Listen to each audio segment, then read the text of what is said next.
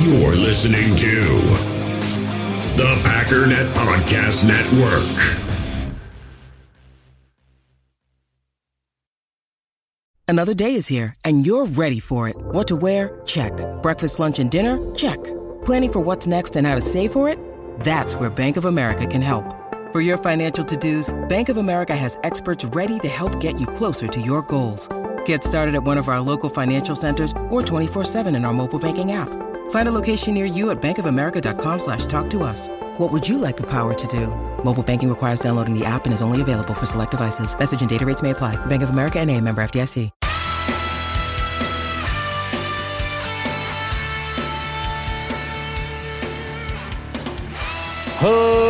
Ladies and gentlemen, welcome once again to the Packernet Podcast. I am your host and resident panelist, as always, Ryan Schlip. Check us out online, packernet.com. Find me on Twitter, pack underscore daddy. I was convinced I could type and um and uh, I can't even type and talk now. I was convinced I could type and do the intro because it's, it's just like autopilot, but apparently not. I still need way too much brain power to do the uh, to do the thing it's amazing musicians can like sing and play guitar and like do all this crazy stuff like you got two separate hands doing two separate things and then you're singing at the same time and i can't like do a very basic intro and type shrine bowl at the same time. Like it's just it's kind of crazy. But um as i said there is a uh a vacation planned. It is today for me which is uh whatever today is saturday or whatever. Um friday? Is it friday? I don't know. Doesn't matter. Yes, Friday.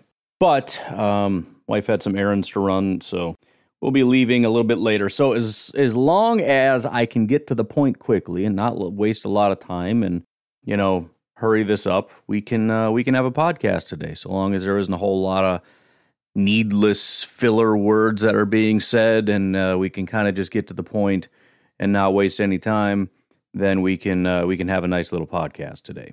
But there is a lot to get to, um, and then there's a, there's a ton of draft stuff coming up. So we do have, as I said, the Shrine Bowl, which is what I was typing in. Um, of course, their website doesn't work, which is great because you know it's not like anybody's trying to get some information on the frickin' event that's coming up very soon. But we got that. We got the Senior Bowl. I do want to try to talk about that a little bit today.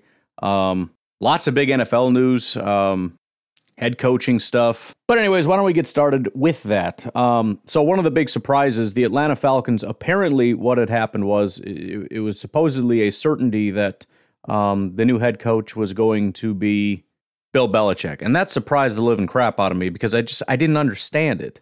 First of all, like I said, I thought Bill Belichick was just going to retire, but apparently he was determined to be a head coach. But why the Falcons? Well, it turns out there was a reason for that. The Falcons were really the only team that had any interest, and it wasn't even the Falcons, it was the Falcons owner only. And apparently the rest of the staff had to convince the owner to just please to to plead with him essentially to allow them to bring in other candidates to show that there are better candidates than Bill Belichick. And so they put that on pause. They allowed some other people to come in. They interviewed them, and they were able to convince him that Raheem Morris was going to be a better option than Bill Belichick. So there was a surprise hiring of, of Raheem Morris as head coach of the Atlanta Falcons. And now it's seeming as though, we'll see how it goes, Bill Belichick is headed toward at least pausing, if not just completely retiring. According to, well, seemingly Bill Belichick wants to retire for like a year and see what opportunities arise after that. But, you know, the, the general consensus, and this is usually how this always goes, is fans think a certain way a bunch of information is just handed to us and we refuse to acknowledge it and just go, wow, the NFL is stupid. Listen, the, the assumption is Bill Belichick is the greatest coach of all time. He's a super genius and he would be the greatest coach. He would go in and fix everything. He could go anywhere just about and just turn it into an elite program. The NFL just told you, no, he can't. The NFL is telling you, this ain't the guy. Nobody wants Bill Belichick. That's the information. And instead, it's kind of like, wow, everybody's so stupid. Can't believe this. Falcons made a mistake, and now he's gonna like go into retirement. I, I, I, everybody's missing the point here. So that was the point. Bill Belichick, and, and again, it explained my question of why is he so hell bent on the Falcons? I don't, I don't really understand the connection. There wasn't a connection. The only connection was it was the only team that had any interest. And again, it wasn't the team. The team had no interest. The owner did because you know how owners are; they don't actually know anything. So an owner saw Bill Belichick. Owners are like fans; they're they're just like really rich fans. And they're like, dude, bro, Bill Belichick, it'd be crazy. And everybody on staff is like, listen, no, nope, nope, nope, don't want him. Bad decision. Don't do it. So and and and look, I mean, a massive hit to his reputation over the last several years. Now it could be in part, you know, how much it would cost to bring him in. In part, what kind of um, uh, what what he wants to do. Maybe he also wants to be in control of personnel, which would be a, a big no no. Nobody wants him making personnel decisions anymore. The guy hasn't had a good draft pick, and I don't know how long. I understand. I mean, this is the thing. I mean, his his name carries a lot of weight as it should. He is a legendary coach, but that doesn't mean that you're legendary forever. Sometimes the league passes you by. And the fact of the matter is, the Patriots have been terrible ever since Tom Brady left. And I think that took a massive hit to his reputation. And people started to look at it as though you know, he did some he did some good work with defenses, but you know, without Tom Brady, they haven't had anything even resembling a competent offense. And even the defenses now are not necessarily uh, the most formidable in the NFL anymore. So you're looking maybe at at sort of a, a culture hiring. So I, I, again, it, it's not it's not me necessarily saying it. It's me telling you that that's what the NFL is telling you the NFL has decided that this is not the guy anymore. And there's a lot of teams that need a lot of help and apparently are just not interested. And that's surprising, but that is the message. Um, in other news, the Carolina Panthers decided to hire Dave Canales. So they did not decide uh, decide to go ahead and hire um, Ejiro Evero, but they did say that they're planning on keeping the entire defensive staff on board. Now, obviously, Ejiro Evero could just say, F you, I'm going to go somewhere else, but it doesn't sound like that's going to be the case. And so he will be staying in Carolina um, under Dave Canales. And then another pretty big, at least a shocker to me. I, I, was very surprised. Jim Harbaugh was hired as the head coach of the Los Angeles Chargers. Now, there are probably some people that pay very close attention to college football that are not necessarily surprised by this. Um, I, I, know there have been some rumors about him ducking some um, potential consequences. I don't know if that's said more or less in jest or if that's a very real thing that he's escaping college because of uh, everything there. But I was stunned because, you know, I know that that was his dream job. And then he finally took his team, the, the, the, the, the, job he's always wanted. He finally took them to the pinnacle, and then he just flees and goes get a, gets a job with just a crap organization like the Chargers. I mean, I understand they have a quarterback and all, but uh, and, and, I mean, just a lot of surprises for me. I was, I mean, Bill Belichick is apparently unwanted. Um, I mean, Raheem Morris, I, I, don't understand that hiring. Dave Canales was a surprising hire. Um, I'm surprised to find out Jim Harbaugh is coming back, and he decided to come back to the Chargers. Like, okay. Uh, the Raiders brought in general manager Tom Telesco, who is just I mean, he has a horrific track record, but I don't. I guess I don't expect the Raiders to make good decisions. So that that one, I guess, isn't super surprising. Uh, the Patriots moving forward with Jerod Mayo as the head coach. That one isn't as surprising. We'll see how that goes. Um, Vic Fangio is with the Eagles now. I know a lot of Packer fans were all the way out on that, anyways. I, I don't know. Um, I mean, look, everybody wanted to be Vic Fangio. And so they brought in all these guys that could like replicate Vic Fangio. So getting the actual Vic Fangio would not necessarily be a terrible thing. However, there's still a question of has the league passed him by? When was the last time Vic Fangio put together an elite defense? I mean, obviously with the Bears he did for that one year. Then he got hired away as a head coach and that was a failure. Then he went to where Miami. Well, that wasn't a very good defense. And maybe he just needed more time, I don't know, but it really wasn't. And now he's going to the Eagles which is probably going to be better than Sean Desai. But I just I don't know that Vic Fangio is going to be able to put together the most premier defense in the NFL anymore. I just I don't know. But Fangio wanted to be in Philly. It's where his family is. It's where he's originally from. So uh, you know, sounds like he just contacted Philly. He found out there was a vacancy. He's like, hey, look, um, I want to move home. I'm getting old. I want to be with my family. And um, if you're willing, like I'll just I'll just make the move. And um, Miami said okay, and Philadelphia said okay, and so it's just kind of a match there. I don't know how good of a pick that would have been. I really don't. Um, again, I'm, I'm not like anti Vic Fangio's scheme because I, I think it's untrue that the scheme is flawed. I just think we didn't have a guy that could properly run it. but I, I, I genuinely don't know if that. I mean, if Vic Fangio is the best of the best at at implementing a quote unquote Vic Fangio scheme, and that scheme hasn't really been on top since 2018. I don't know, and and, and that's not even necessarily true because we saw success with the Rams and things like that uh, later on. But I mean, even that was what 2020, 20 something like that.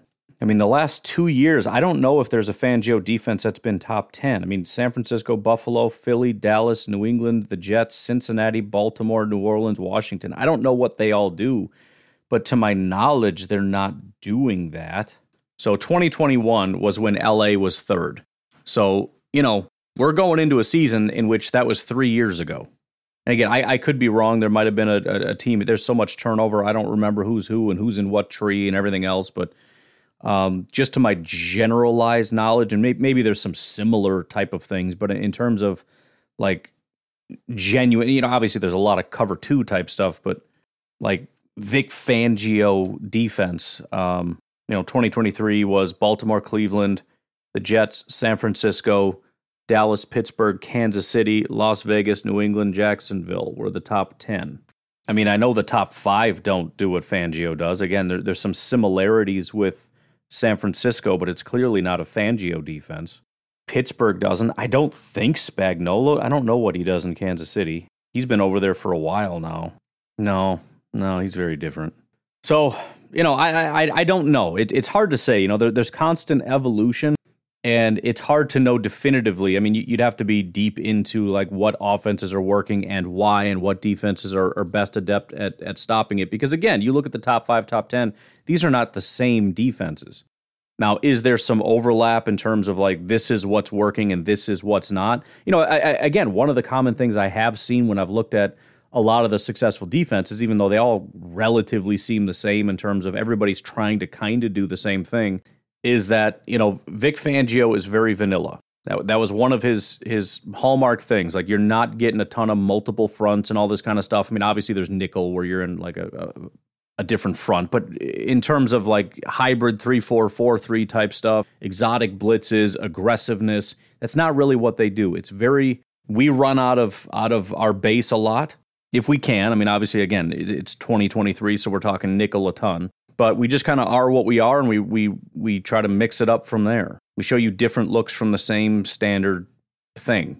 And I think most of the teams right now that are at the top defensively are very you know, again, not trying to say well you you got to run man or but but but they are a little bit more varied in their zone and man. They're much they they mix and match more. And and and the other thing that I, that seems to be prevalent is adapting more to your opponent as opposed to this is just what we are being able to do different stuff. I mean, it sounds intuitive, it sounds pretty straightforward, but again, if you want to run Vic Fangio's scheme, I mean, there there is an element of okay, we're we're doing a little bit of bend don't break. We're trying to get home with just the front guys that we have. We're not doing a ton of exotic blitzes. It's it's pretty vanilla stuff. And and again, a lot of the top teams that you see are not necessarily built that way. Some might be. Again, San Francisco's relatively similar in that. But anyways, the point is, if you're if you want to give this scheme another shot, there is nobody better than Vic Fangio to come in and do it right.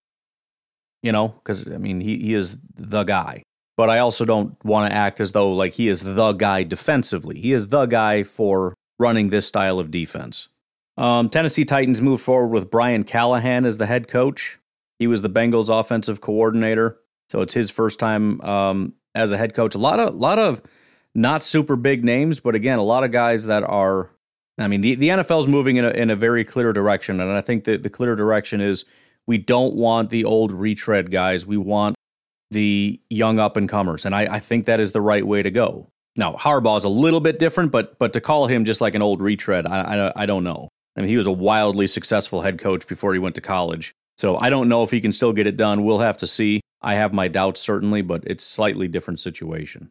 And then, other than that, Washington is uh, starting to hone in on some stuff. It seemed like a foregone conclusion that Dan Quinn was going to be headed to Seattle, but it's looking closer and closer like that could be Washington.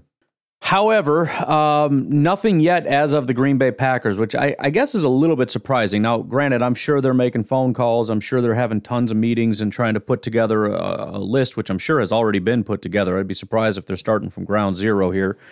But um, making phone calls in terms of asking around and trying to figure out the best possible person, putting together some criteria or whatever. But but they do kind of need to get the let out a little bit. Lots of teams out there um, looking for defensive coordinators have already had interviews, scheduled interviews, and um, you know I know the the Packers are a very tight-lipped organization. It's hard to get information out of there.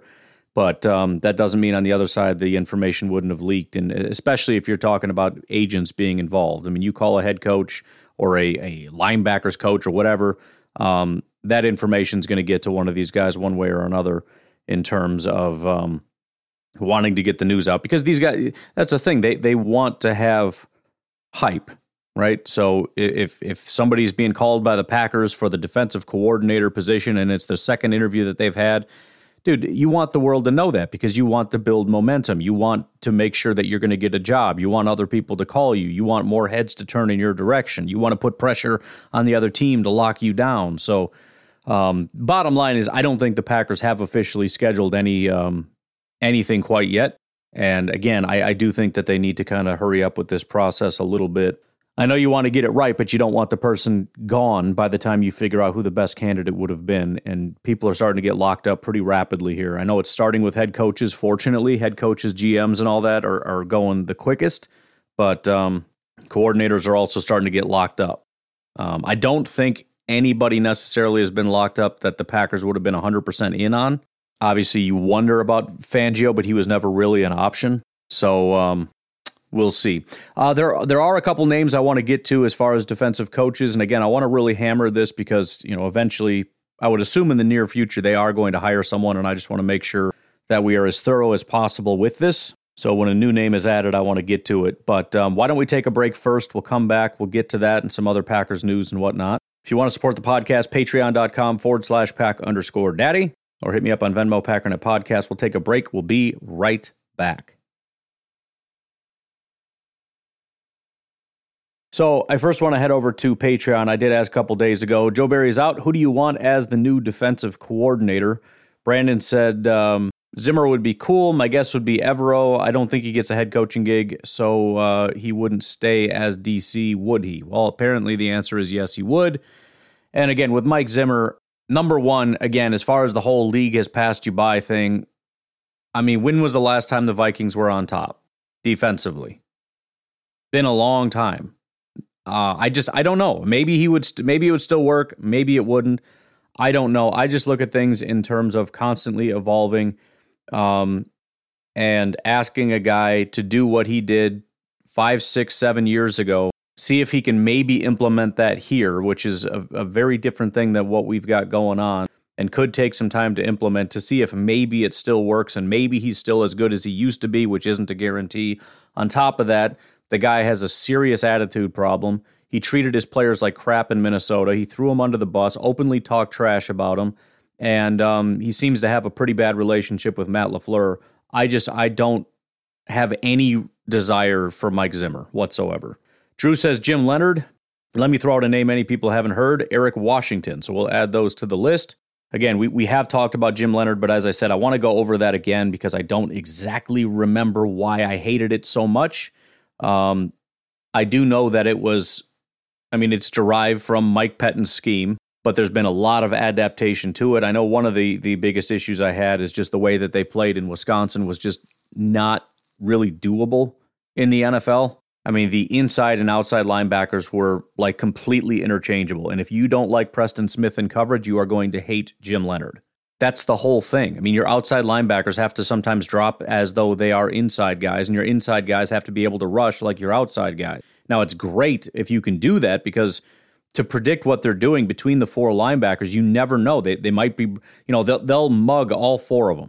You know, so you'll have your two guys on the edge, you got your two other guys on the inside, and it's like maybe one of them is going to drop, maybe two, maybe three, maybe four, but you don't know which ones. You don't know who's dropping and who's staying. And it creates so many problems because you have to act as though you have to call your protections and everything else as though they're all coming. You don't know who blocks who. Your communication up front is completely ruined. But if you know your two edge guys are going to be coming and probably not dropping, and if they do drop, they're completely inept, and we've got an immediate matchup we like, and you know almost certainly both of these linebackers, or at least one, is going to drop because they have to in coverage, you know, the, the whole thing kind of goes out the window. So doing what they did in Madison is just not an option. It's not a thing. You you don't have, you know, 235 pound edge rushers in the NFL. It's not going to work. So, you know, would he do something different? Of course he would. He would do something different here, but I don't know what that would look like. It wouldn't be like what you saw in Wisconsin. It would probably end up looking more like the kind of stuff we saw from Joe Barry and Mike Pettine. And, um, you know, I don't know. Uh, Carlos says uh, Ravens inside linebacker coach Zachary Orr or defensive backs coach Dennard Wilson. So I will say this, and it's for a pretty petty and stupid reason, and so I'm not going to elaborate on it. I don't think Zachary Orr is going to be the guy. I just don't. I, I don't see him being the guy out front that is the leader of a defense. And again, it's for a very stupid reason. Let's just say I saw a video of the guy and it's like, I'm sorry. I'm not seeing it. I'm I'm not getting that like this is the freaking commando. This is the guy that that is going to just absolutely dominate a locker room and he demands your attention when he walks into a room kind of a thing. I, I don't see that from Zachary Orr. Dennard Wilson, maybe. Um, Mark says Jesse Minter. A lot of talk about Jesse Minter. I, the problem I have with with college guys is that it's, and I don't want to dismiss it out of hand, but there, there's so many times you look at it and it's like, well, he does a great job in college, therefore he'd be great in the NFL. It's it's completely different. To me, it's kind of like trying to evaluate a uh, like a, a Division two football player. It's like, well, he was elite. It's like I know he's elite, but it's different. It's not you know that doesn't tell me a ton he dominated bad competition and he's not just jumping from that to like the freaking SEC or, you know, Big 10, I guess. He's going straight to the NFL. I mean, it's multiple levels of complexity here. I, I just I it's so hard like okay, Minter was great. Like, okay. What does that have anything to do with the NFL? Because it's different offenses. Like the, the NFL offenses are different. NFL offensive coordinators are different.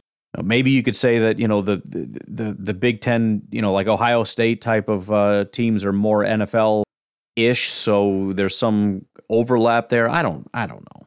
Uh, JJ Weber says if we want to dip into the college ranks, we might want to look at Glenn, Schu- uh, Glenn Schumann. I have seen his name as well. He's from Georgia. Phil Parker of Iowa and or Joe Rossi of Minnesota. All three have uh, been pretty impressive on the NCAA level and might be a good transition to the NFL. So I'm just going to go out on a limb and say I don't think we're going into the college ranks. I just don't think that's going to happen. I think there's a lot of capable NFL people who have been working up the NFL ranks have been learning NFL defensive schemes, have been learning to scheme against NFL style offenses, which which is what you want. You want somebody that understands NFL offenses and how to beat them. You know, that's why if if if it is 49ers Baltimore in the Super Bowl and Baltimore ends up winning and they they have a good showing against, you know, the uh the the Chiefs and against the 49ers, you better believe that the Ravens coaches are going to be in high demand because they've demonstrated their ability specifically to stop top NFL offenses. So, you know, Minnesota's ability to stop, you know, Iowa and Wisconsin and everything is cool, I guess. But eh, I don't know. And again, if I had to put a college guy to the top of the list, it would be Jim Leonhard. And the reason is because we already know Matt LaFleur wanted Jim Leonhard. The rumor is, at least, that he was number one on the list and he would have been our defensive coordinator if he didn't shoot us down which resulted in us getting Joe Barry. But outside of that, I just really, really, really doubt that we're going to dip into the college ranks. And as you can see, like that, that hasn't happened. I mean, aside from Harbaugh, not not a not not a GM, not a head coach, not a offensive coordinator, defensive coordinator. I haven't seen a single hire or even interview for anybody in the college ranks at all.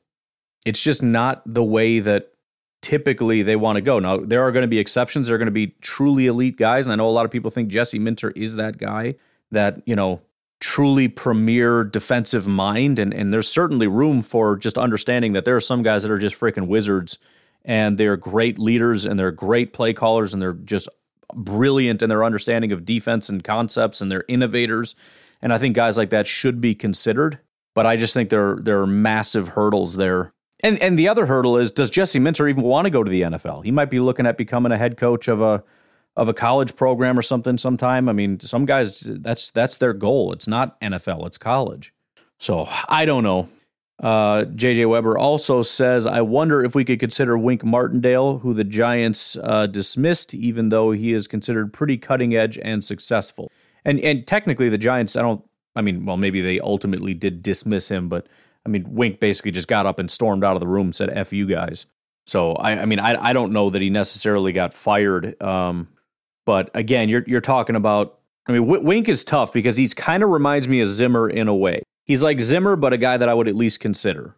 Insofar as I I do believe his defense still works, and I do believe he is that guy that can walk in and command a room. I think he could be a great leader. I think he is a great play caller. I think he's demonstrated all the right things.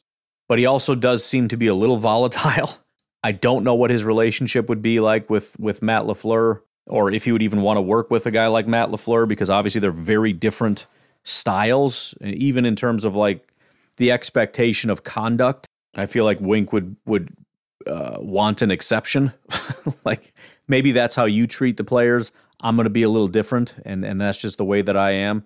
And then again, I, I just don't think the the ending to his term with Balt- uh, with Baltimore or the Giants was super amicable. I could be wrong about Baltimore, but even the way that um, you know the way that that ended, the the phrasing was that they agreed to part ways. Maybe that's just Baltimore being polite and allowing him to take some credit for leaving when really they just fired him. But um, that's that's two times he's essentially been um, at least in some part, the reason that he left. And I don't mean like the reason he got fired. I mean, he walked away from the last two teams. It's just, it's a very weird thing. It just doesn't feel like a fit, I guess. It, it, it, as much as you'd like a guy like Wink Martindale to, to change the culture of a defense, I just feel like when you look at Matt LaFleur and the, the culture of Green Bay, would they be willing to kind of bring that more cutting edge, you know, the guy that's going to go to the podium and say some stuff that's going to kind of we're probably gonna have to walk back some comments or at least have something where you go to the podium and be like, look, Wink's gonna say some Wink stuff, man. I you know, it is what it is. I just I don't think they're gonna do it. And then Craig says Anthony Weaver, Ravens assistant head coach slash defensive line coach, might be interesting given their history.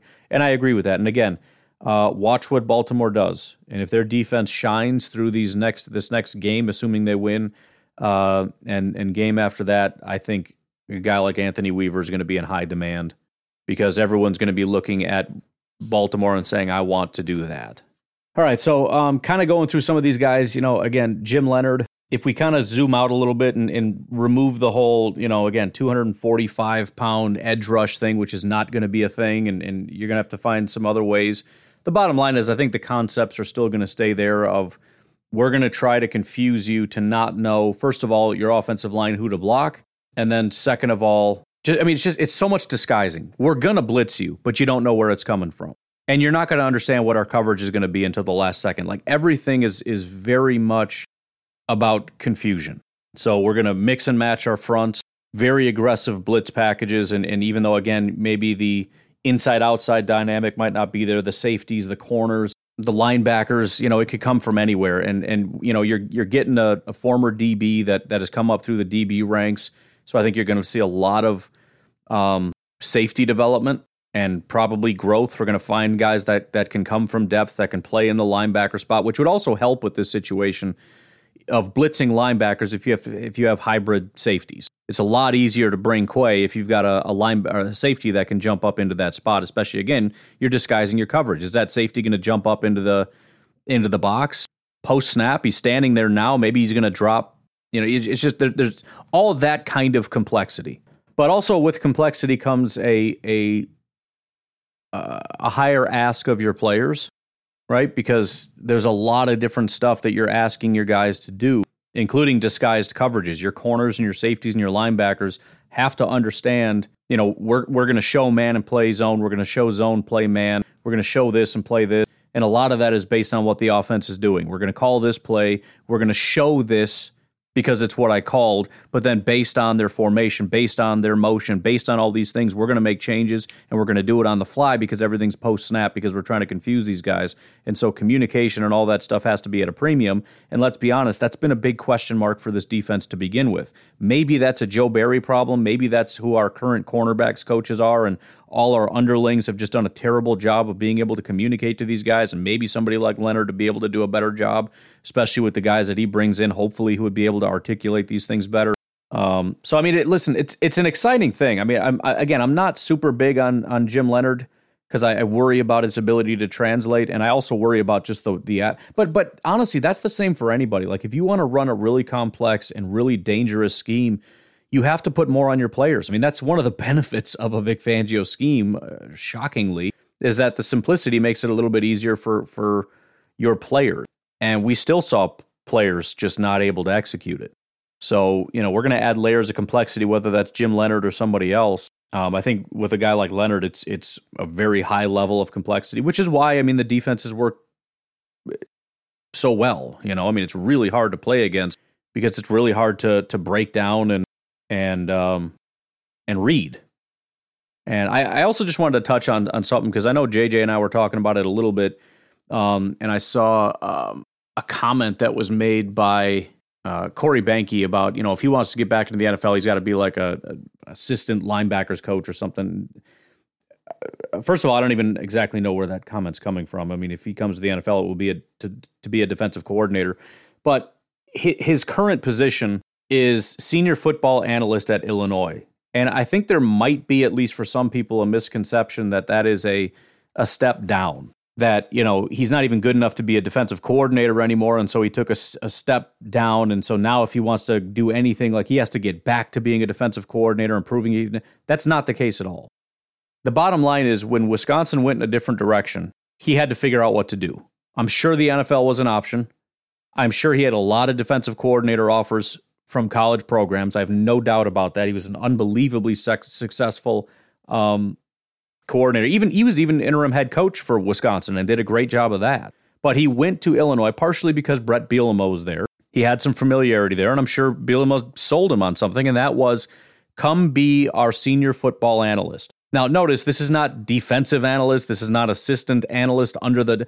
He is the senior football. That's offense and defense. He works directly with the head coach, and his his job in, entails specifically breaking down football and getting a very, very good understanding. I mean, what he's doing is broadening his understanding of football. And that's what he's done his entire career. You know, he started under like the the, the Mike Pettine and Rex Ryan type of guys, right? He he did all that. He played for Buffalo and Baltimore and the Jets and just these freaking absolutely elite defenses, right? He went back to Cleveland in his final year to go be back. Or actually, he was with uh, Buffalo in 2013, then went to Cleveland in 2014, following Pettine around because they had such a great relationship. But then when he went to college, like he learned from different guys. He learned from you know uh, Aranda and and you know whoever else, and he pulled from different things. He, he's a very intelligent guy, and so he goes to Illinois to be the senior football analyst to further broaden his understanding of football to make him a better coach, to make him more marketable.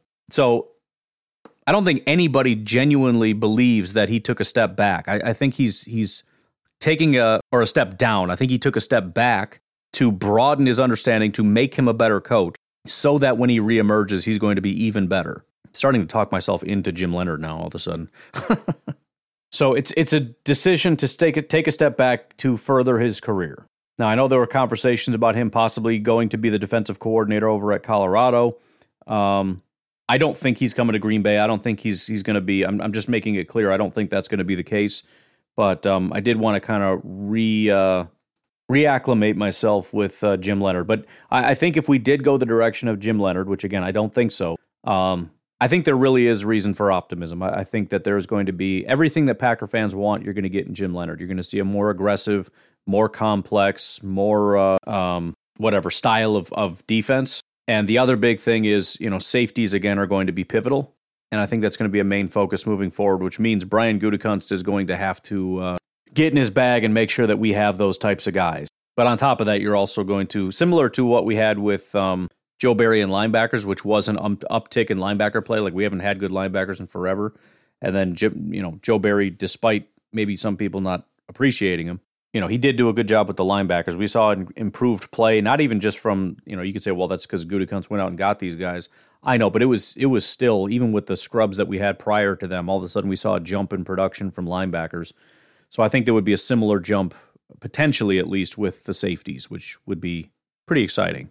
Not to mention you get more linebacker blitzes and those kinds of things, which I think Packer fans are pretty excited about. Um, Jesse Minter, and please understand, I am not. This is not my realm, right? For the Packernet Network, you want to talk more to Clayton about these things. So if you have questions, talk to Clayton. but I'm doing my best to give you a, a, a very brief overview of um, what to what to expect. Because you know, for example, Jesse Minter, people know that he's good, and I think for a lot of people, that's the only box to check. Like he did a very good job. Boom, check mark. Okay, but what are you getting? Because no matter what, you're getting some overlap with the guys that you had. You're going to get, you know, anybody running a 3 4, Preston's dropping in coverage. I'm so unbelievably sorry to tell you that, but that's going to happen. Maybe not very often, maybe in in maybe slightly not as less opportune times or however you phrase that stupid sentence, but that's just a that's a characteristic. So it's it's good to know what you're getting. So um, all right, let's do Jesse Minter real quick. Very different style of defense. It is a um, I guess you could say somewhat similar to what the Packers have. He's known for having a 4-2-5 defense with a uh, a 3-4 twist, which I think is just basically known as a 3-4 defense. it's a 3-4 defense that's primarily in nickel. Um, I, th- I, think you do get some similarities with um, Jim Leonhard in terms of a lot of post snap or very late pre snap adjustments. I think there's a lot of DB blitzes. So you've got just your base 4-2-5, your four down linemen, your two linebackers, and it looks pretty vanilla. And then you've got a safety charging up to the line along with the linebackers to show an extra three guys. So we got seven guys on the line. But, you know, again, to kind of create that whole situation where we got seven guys on the line, but you don't know who's coming and who's not. Maybe all seven do. Maybe a linebacker drops, maybe a safety drops. You don't know. Maybe all of them drop and a corner comes on a blitz. You know what I mean? Like it's it's that kind of stuff. Um, there is an emphasis on speed over size, which would make him compatible with what we have. That is one of the Packers' characteristics. They characterize or they prioritize speed over size, so that would be a pretty smooth transition. Um, heavy reliance on hybrid players. I don't know that we massively have that. So there might need to be some additions. I mean, obviously, we've got some interior guys that have the speed to play on the outside. We got some outside guys with the size to play on the inside. I think we've got the hybrid as far as the defensive front is concerned. But aside from that, it may need a little bit of work. But again, one of the, the chief characteristics that you're looking for that I think a lot of Packer fans are excited about, but again, means more reliance on on good uh, good play from your players is very aggressive, very versatile, and very deceptive. Pre snap and post snap are very different. We show one thing, we do something completely different. You know, it looks like we're not coming, then we bring the house. It looks like we're bringing everybody and we drop everybody. But sometimes we did it, did it, you know what I mean? It's just, it's just a freaking nightmare to figure out what these guys are doing. But I, I think a, another characteristic that he has that again you you expect every coach to do it, but I think some are more known for it than others.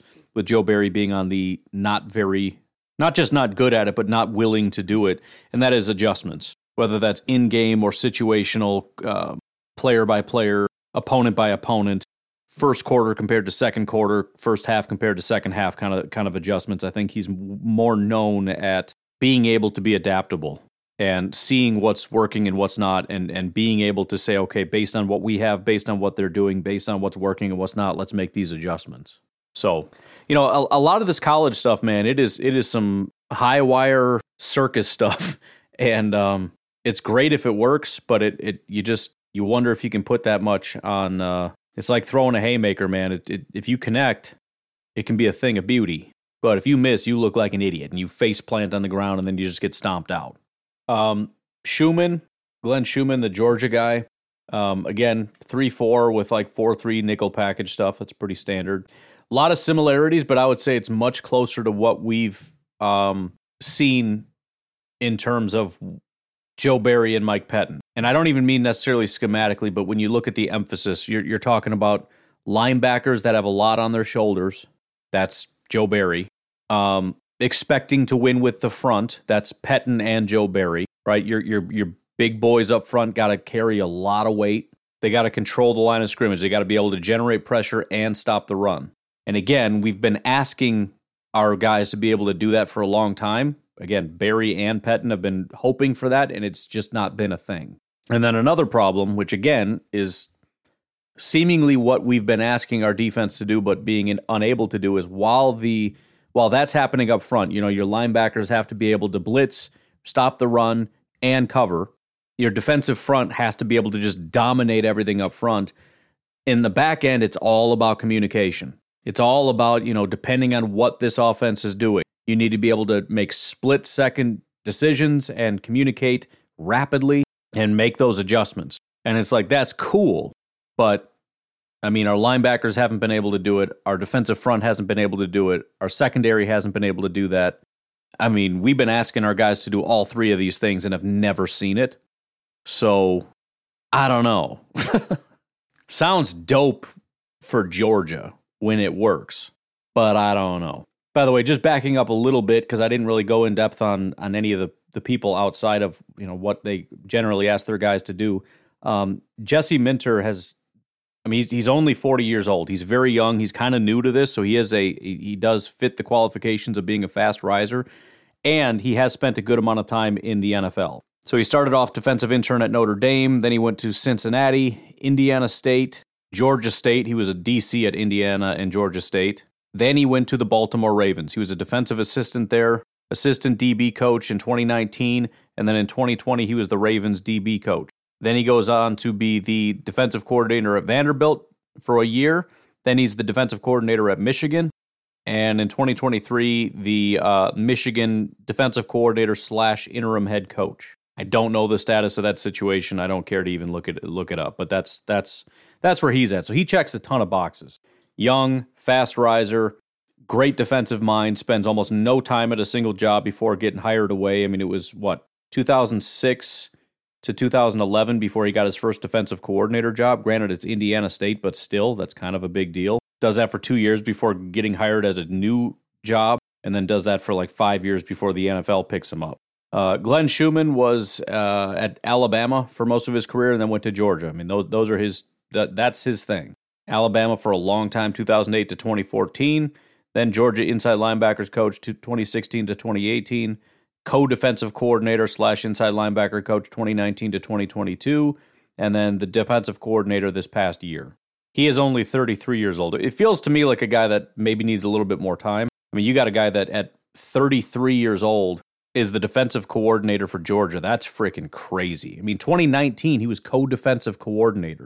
So what was he, 28 years old when he became technically a defensive coordinator? And then what, 25 years old when he was the inside linebackers coach for Georgia? Freaking good lord. But, you know, he, he's got a bright future. I don't exactly know where it is, and I, I just can't imagine he jumps to the NFL as a defensive coordinator right now. But very, very impressive. Um, I, I tell you what, why don't we take a break? We'll go through uh, a few more of these guys, and then we'll get up on a help. We'll be right back. So the next guy on the list was Phil Parker. Uh, Phil Parker's on the other end of the spectrum. He um, is 60 years old. He got his start in 1987. Was the my goodness. This is back in the day when guys just you know stuck with their careers. Toledo defensive backs coach from 1988 to 1998. That's 11 seasons. Then he was the Iowa DB coach from 1999 to 2011. What is that, 13 seasons? So like 25 years he was at two teams as just a DB coach before finally in 2012 becoming the Iowa defensive coordinator and then 2013 to present another 11 seasons he is the Iowa defensive coordinator slash DB coach. So I mean, you know, 12 seasons he's been the Iowa defensive coordinator. Man, I have a hard time believing at 60 years old, a guy that just doesn't make changes in his life is going to make the jump to uh, NFL defensive coordinator, man. And if he does, expect him to live out the remaining days in Green Bay. But uh, Parker is a 4 3 guy, obviously a defensive backs guy for sure. Uh, another big, I mean, as far as his defensive coordinator stuff goes, big on defensive line play. Uh, it's a little bit different when you're 4 3. It's, it's, you know, real big on discipline gap control. You're being tasked with an area and you have to make sure that you control that area. Um, very big cover two zone guy, very heavy zone. Now, he's very good at coaching it and teaching it and making them masters of it. So, again, if you're willing to give this style of play, you know, cover two, cover three zone a chance, maybe he can really get them to master it because I think that's his whole thing is is really just getting his especially the DBs to just be freaking wizards in the backfield. They're known for having a high IQ defense. Um, there is you know blitzing and whatnot, but it's it's very selective. It's mostly just about discipline and fundamentals, which again is you know it's a four three, but it's it's very Fangio esque in terms of it's it's not creative, it's not fancy, it's not flashy. It's about we do one thing and we do it really really well. and they uh one of the notes here says Iowa's defense exemplifies a bend but don't break philosophy. So all I can say is if you like Joe Barry's philosophies, maybe you want to switch up to a 4 3 and you like the whole zone deal, you just want to do it better, might have found your dude. But I don't think there are more than two Packer fans that uh, want to just do what we did but better. I and again, I don't care. I want to do anything as long as we do it well. I couldn't give a crap if it's bend don't break or which I don't again, I don't think that's really a thing. I think it's a consequence of a way of playing football. I don't think you set out to be like, well, we're just going to let him get a bunch of first downs and then then we'll tighten up. But 4 3 3 4 zone, man, I couldn't give two craps. I just want you to be good at stuff. But I just think there's going to be a strong aversion to this Phil Parker style of defense. Plus, again, I just I don't think this guy's he, he's going to do this for another five years and retire. He's not going anywhere. This guy doesn't change jobs. Final college guy that uh, Mr. JJ brought up was Joe Rossi. Um, it looks like Joe Rossi has accepted a job as the Michigan State defensive coordinator, so he will not be uh, he will not be coming to the NFL. But I also wanted to highlight uh, Johnny Holiday. Uh, Johnny Holland is a guy that uh, Holiday was a different guy. Johnny Holland is a guy that a lot of people have been talking about potentially. I know uh, Clayton has brought him up recently as somebody to look into. Uh, former Green Bay Packers player. I do remember him very vaguely. It was, it was, back in the day where I just I remember names, but I, I couldn't tell you. I, I couldn't even tell you what position these guys were in. I just like, oh yeah, I remember that name. But he played for the Packers from '87 to 1993. He then got into uh, coaching with the Green Bay Packers, defensive quality control coach from 95 to 97. Not a bad thing to have on your resume during the, the most dominant Packers defensive run, one of the better defenses the uh, the NFL has seen back when they won that freaking uh, Super Bowl. Uh, he was the special teams coach in 1998 and then the Packers linebackers coach in 99. And he has been coaching ever since, taking a ton of different jobs assistant special teams and assistant strength and conditioning coach for Seattle in 2000, linebackers coach, then Detroit as a defensive assistant and linebackers coach, went to Houston as the linebackers coach, went to be the Virginia Destroyers linebackers coach before coming back to the NFL. Oakland Raiders linebackers coach, then Saskatchewan Roughriders linebackers coach, BC Lions linebacker coach, and then in 2016, he came back into the NFL, and it sounds like it was kind of for good. He must have finally kind of hit his stride.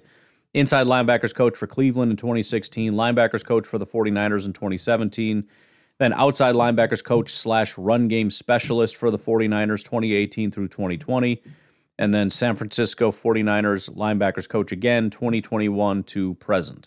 So I, I think the one thing that kind of concerns me, he's 58 years old, and it, it sounds like he's having a hard time kind of getting his footing, right? He, he's sort of ramping up a little bit with the 49ers. Obviously, the 49ers have a great defense, and he's doing he's doing work with some elite linebackers. Now, I don't necessarily think he gets the credit for it, but um, that still goes on your resume. He also was able to have an opportunity as the outside linebackers coach, which is a different different deal, right? We're dealing with outside linebackers, but also run game specialist. So mm-hmm. that's that's an important role that he that he played. But then again, he went back down to linebackers coach, which is what he was back in 2017. So it it just feels to me like a guy that's having a hard time getting some traction, really moving up from what he was. I mean, he was a Green Bay Packers linebacker coach in 1999 and that's what he is in 2024 essentially unless he gets another job. He hasn't progressed aside from a small stint eh, as a run game specialist which again he did that for three years and, and then is not that anymore. So that's sort of my concern. Now the benefit obviously is number one a guy that's had a massive amount of experience. So he draws from a lot of different places but primarily he's going to be hired because somebody wants a 49ers defense I, again, I struggle with believing he's the guy that's going to be able to implement it. I feel like if he had that kind of a mind and was just sort of a defensive genius, he wouldn't have been, you know, struggling to make any progress for the last 25 years. And then, you know, again, I mean, he gets into the NFL as a linebackers coach and then has to leave and go for the Saskatchewan Roughriders and, and usually when you do that, it's to, you know, you're like the defensive coordinator of the Rough Riders so that maybe when you come back, you come back stronger. No, he went back to be a linebackers coach because apparently in the NFL, he couldn't find it even a linebackers coach anymore, a job. not trying to be mean to the guy. I'm just saying, you know, when you're looking for somebody that has an exceptional defensive mind. They're in such high demand that they're constantly getting new jobs, but it's not like he's getting new jobs where he's either staying the same or going backwards. It's guys that are constantly moving up and then they, you know, somebody finally attaches seven different titles to the guy because they're just trying to hang on to him and before they finally get hired away as a defensive coordinator. So that is my concern for 58 year old Johnny Holland. I'd like to see the 49ers give him an opportunity. Um, which again, he he did for a while. He was the, you know, outside linebackers coach slash run game specialist, but he lost that. So it's like, I just, I don't know, man. I guess I just kind of struggle with that one. But you know, going through all these, I think you just kind of realize that th- there's there's positives and there's negatives. Um, know, we we've talked. I don't know how many times there were times when we run complicated defenses. Like uh, that was the thing with Dom Capers. Like it's too complicated. We just need to simplify. You know, Dom is always trying to be so creative. It's like let's just let's just take it down a notch and get them to be really good at what they do. Like we didn't want creative anymore, and then we get simplified, and it's too simple. We want like complex. We want aggressive. We want oh, you know, and then we get it, and the guys can't do it. It's, it's just it doesn't matter. It would be cool to get a guy like Minter or even uh, you know Jim Leonhard or anybody of the Ravens or or Wink Martindale. I don't freaking care. It, they're all cool defenses if they work, dude. You know. I mean, some are cooler than others. Don't get me wrong. If you're winning and you're you know blitzing all the time and doing all kinds of crazy stuff, getting a bunch of picks, I mean that that's a that's a better kind of awesome. But uh, you know, if you're a top three defense, but you don't do crazy stuff, I think you get over it. Uh, the only two things else, well, you know what? I'll, I'll, save that for tomorrow. I mean, I, I, I know I've talked about it. I don't know if I talked about it directly on the uh, podcast, but we did bring in a new kicker. Um, I wouldn't read too much into that. I mean, they knew that there was going to be competition, so they just locked a guy up kind of early to make sure that uh, that we got somebody ready to go. So that'll be that'll be the kicker competition. But I mean, it, it may not even be. He might not survive very long before they bring somebody else in. And I would expect another kicker. My, my expectation is is like a, a three man kicking competition and again, I expect Anders Carlson to win that competition. So uh, nothing super interesting about that kicker. He doesn't have very good stats, which is, as a fan, very frustrating. But again, it's similar to the coaching hiring thing, where you know we look at the very basic, shallow bit of information, and it's like we just want a guy with like a ninety nine percent, which doesn't exist. But just just find a guy with like the highest. Go to the list. Who's available? Who has the highest you know field goal percentage? And just get that guy which to be fair, I mean, there's probably something to that. But um, you know, they're looking at traits and they're looking at all this different stuff and guys that can do. You know, we, I want a kicker that does this, that, or the other. We gotta remember we're in Lambeau and you know, wind and cold and all that and whatever. I don't know. I don't know what they're looking for. And honestly, if I had Rich Bisaccia in here and he wanted to do a whole one hour clinic after about five minutes of him explaining kicking technique and everything that they're looking for, I would fall asleep. Be like, all right, you know what? You know what? Sounds like you got a good grasp of what you're looking for.